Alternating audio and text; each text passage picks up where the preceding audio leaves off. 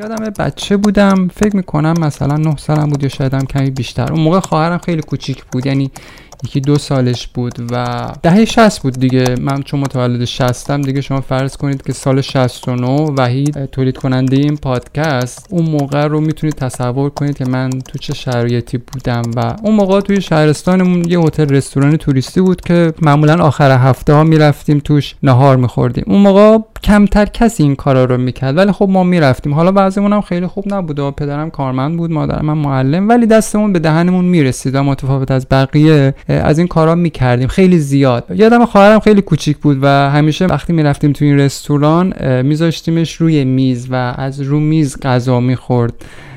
و خاطرات خیلی خوبی بود.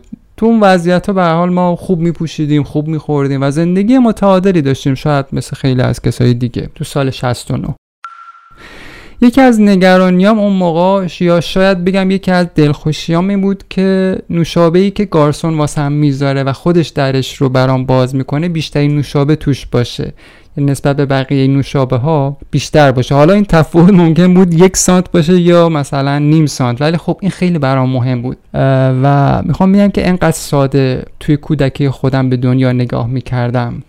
البته جایی که ما زندگی می کردیم خیلی با فضا و دنیای جنگ فاصله داشت. یعنی من اصلا هیچ تصوری از جنگ نداشتم. یا شهرستانی که توی زندگی می کردیم خیلی آروم بود.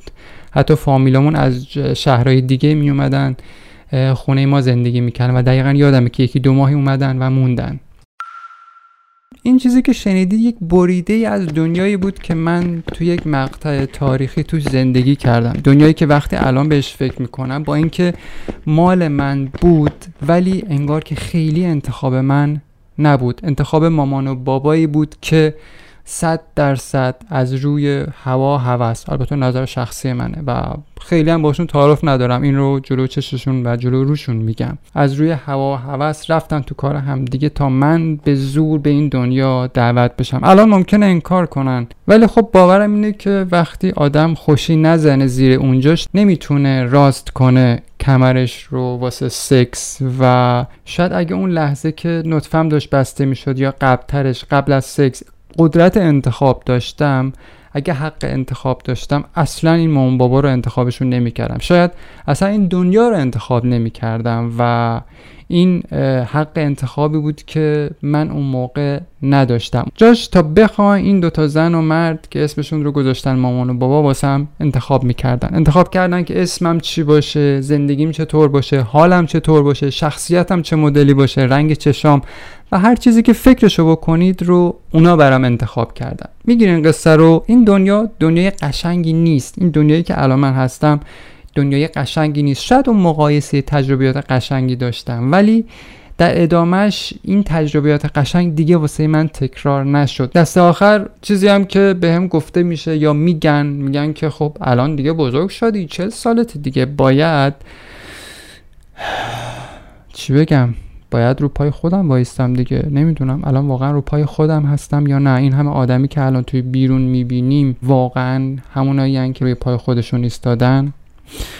خوشا به حال اونایی که تو قرن بیستم زندگیشون یه جورایی به پایان رسید. ولی منی که اواخر قرن بیستم به دنیا اومدم تنها جانم جنگای زیادی رو تجربه کرده یعنی تو رو ترکشاش خیلی بهم به خورده. جنگ های داخلی جنگ جهانی و خیلی از بحران های دیگه دقیقا تجربیاتی بوده که من در کودکی به شکلی از سر گذروندم. خب مثلا شما جنگ جهانی رو در نظر بگیرید مثلا سال 1930 خب من 1982 به دنیا آمدن یعنی 50 سال بعدش. خیلی فاصله زیادی نیست. فاصله تولد من با جنگ جهانی خیلی زیاد نیست و من آثار و تیر و تکش های اون جنگ و جنگ های دیگه ای که توی این قرن بوده رو یعنی قرن بیستم رو به شکلی توی زندگیم تجربهش کردم. حالا جنگ داخل کشورمون با عراق رو هم نمیگم که اونم به هر حال خیلی تاثیر گذاشت توی زندگی من و خیلی از آدمای دیگه. این دنیا دنیای تر و تمیزی نبوده و نیست. یعنی این دنیا رو تر و تمیز من تحویل نگرفتم. یه جورایی که شسته رفته تحویل آیندگان بدم نسل بعد از من قرار واقعا چی رو تحویل بگیره؟ این سوالیه که خیلی بعضی موقع توی ذهنم چرخ می‌خوره. عکس مردی که خب اخیرا احتمالا دیدین دیگه تابلو راهنمایی رانندگی رو رو دوشش گرفته و داره تو خیابون راه میره. به نظر من این عکسیه که ما باید تحویل آیندگان بدیم. من برای نسل پس از خودم واقعا هیچی برای تحویل دادن ندارم. همونطور که پدر مادرامون پیش از این هیچی برای تحویل دادن به ما نداشتن و چیزی برای ما درست و حسابی به ارث نذاشتن. وقتی یه تابلو رو از زمین می‌کنن خب یه تابلو راهنمای رانندگی و یه عده شعار میدن ماشاءالله به غیرتت. آیا این همون میراثیه که باید واقعا تحویل بچه هامون در آینده بدیم؟ من که میگم واقعا نیست. یه خورده قبلتر وقتی که می‌گفتی دنیا خیلی زشته یه عده می‌گفتن نه بابا اینطوری نیست یه ذره چشاتو باز کن چشاتو بشور جور دیگه ای نگاه کن. ممکن بود مثلا دستت رو بگیرن و ببرند و جلو یه منظره خیلی قشنگ و تو رو متوجه دور دست ها کنن و بگن که ببین همه قشنگی رو چجوری میگی که همه چیز خیلی زشته.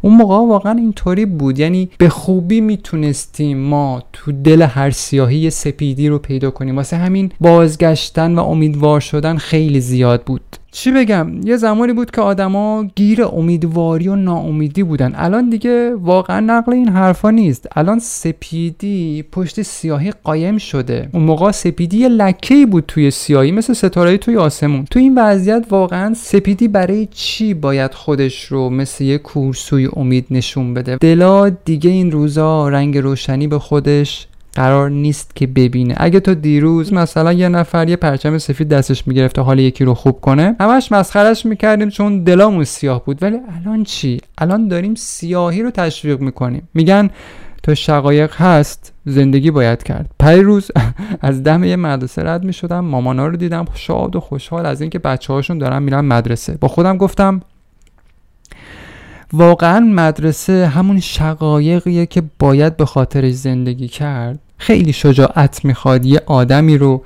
به این دنیا بیاری و بعد بدی به دست سیاهی تا قد بکشه. ما باز یه زمانی قدیمی ترا رو دارم میگم و هم سن و سالای خودم.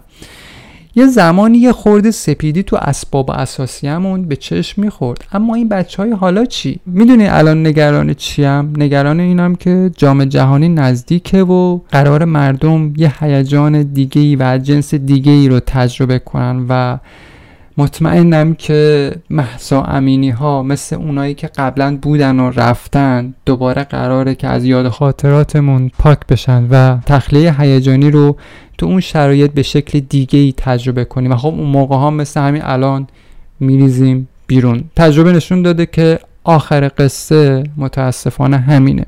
خیلی ها ممکنه بگن که نه این تو بمیرید دیگه از اون تو بمیریا نیست. چی بگم؟ والا تجربه تا حالا خلاف این حرف رو ثابت کرده. امیدوارم که واقعا اینطوری باشه. این دفعه می‌خوام به جای اپیزود دهنم رو ببندم چون واقعا ته قصه این روزا رو نمیشه با چیزی بست. ولی شاید دهن رو بشه.